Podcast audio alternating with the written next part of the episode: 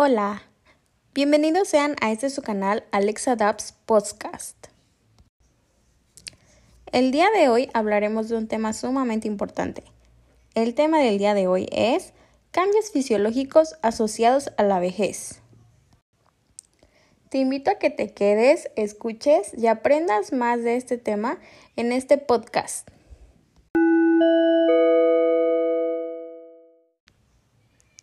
El día de hoy te mencionaré algunos de los sistemas específicos que se desarrollan en esta etapa de la vejez. El primero es el envejecimiento muscular. El proceso del envejecimiento comporta una serie de cambios fisiológicos a nivel de los diversos órganos y sistemas del cuerpo humano. A nivel del tejido muscular, se produce una pérdida progresiva de masa y fuerza, a esto se le conoce como sarcopenia.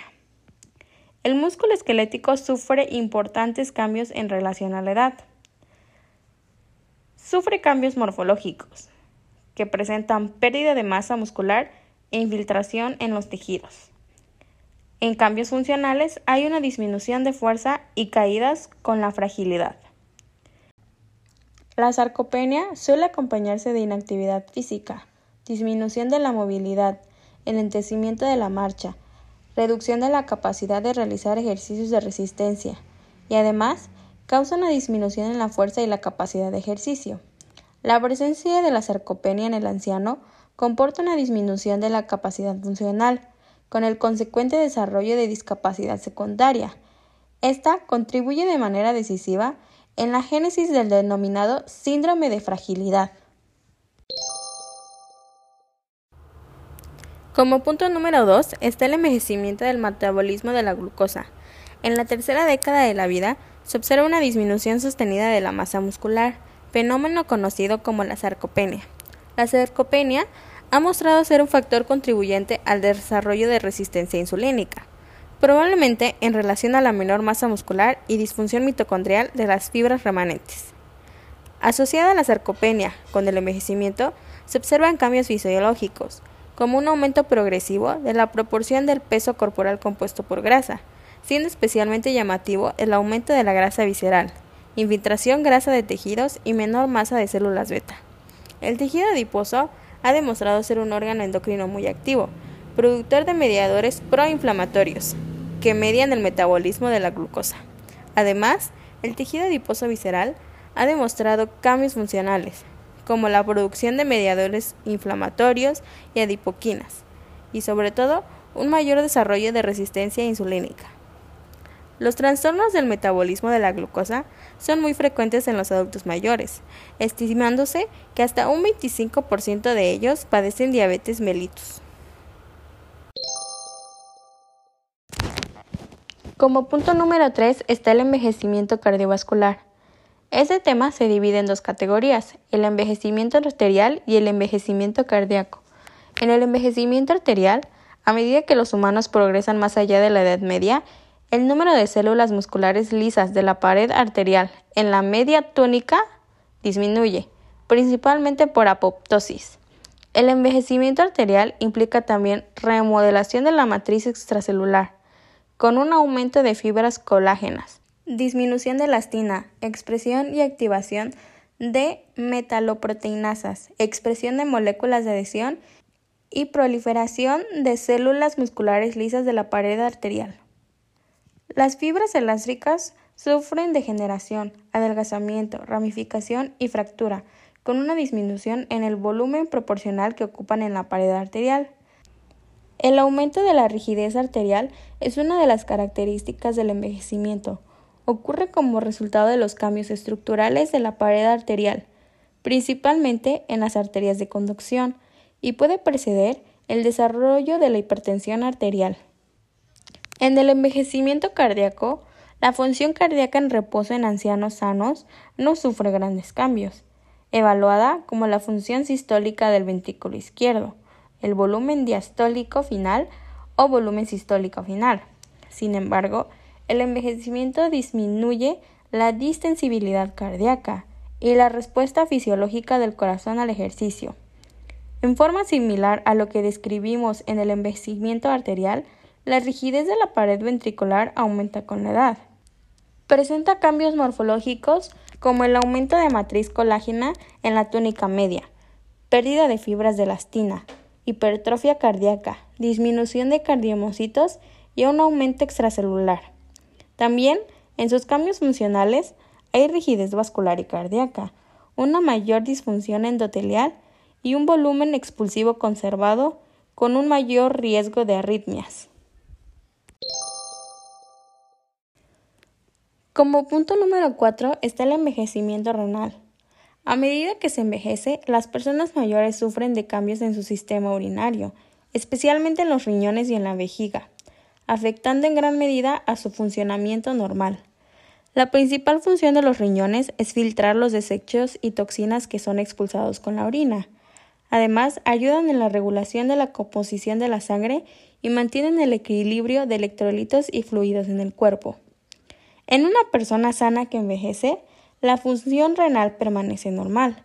Sin embargo, el comienzo de alguna enfermedad relacionada o los medicamentos pueden afectar en mayor o menor medida el funcionamiento normal de este órgano vital. Es importante tener en cuenta que en edades avanzadas la deshidratación se presenta con más facilidad, ya que las personas de edad frecuentemente experimentan menos sensación de sed y para el correcto funcionamiento del sistema renal es de vital importancia una correcta hidratación. Existen cambios morfológicos, como el adelgazamiento de la corteza renal, la esclerosis en arterias glomerulares y el engrosamiento membrana basal glomerular. También hay cambios funcionales, como una menor capacidad para concentrar la orina, menores niveles de renina y aldosterona, y una menor hidroxilación de la vitamina D. Como punto número 5 está el envejecimiento cerebral. Las células del sistema nervioso central, al igual que otras células del organismo, presentan cambios en sus componentes en relación al envejecimiento, tales como el aumento del estrés oxidativo, acumulación del daño en proteínas, lípidos y ácidos nucleicos.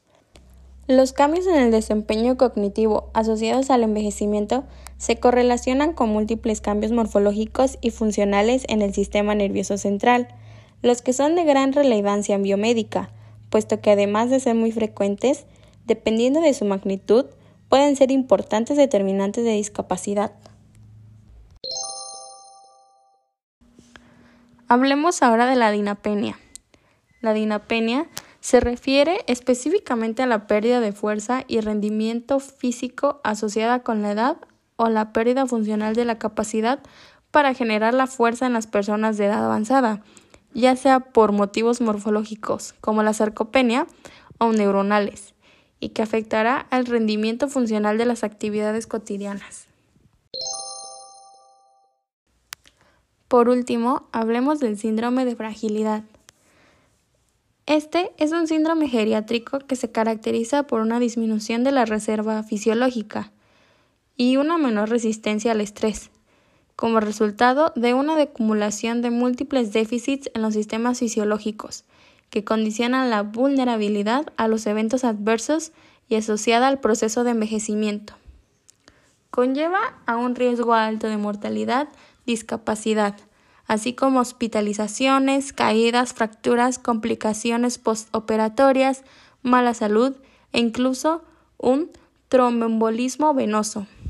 Además de lo anterior, la fragilidad es considerada un continuo entre el envejecimiento normal y un estado final de discapacidad y muerte.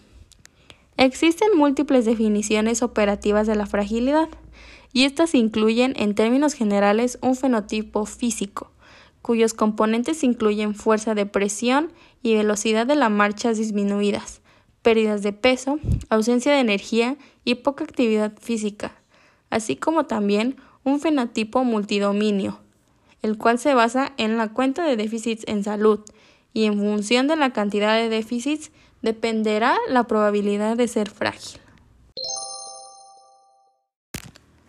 Como conclusiones, durante el proceso de envejecimiento se producen cambios fisiológicos tanto en la esfera orgánica como en la mental. Dichos cambios, que son normales, con el paso de los años predisponen a una serie de eventos fisiopatológicos que llevan al adulto a presentar varias enfermedades, como ya lo mencionamos anteriormente. Por ende, es importante considerar que los programas de ejercicio o actividad física dirigidos a personas mayores deben orientarse al mejoramiento de sus condiciones físicas, pero principalmente al mejoramiento del equilibrio, el mantenimiento o favorecimiento de la independencia funcional y sobre todo el mejoramiento de la calidad de vida de esta población.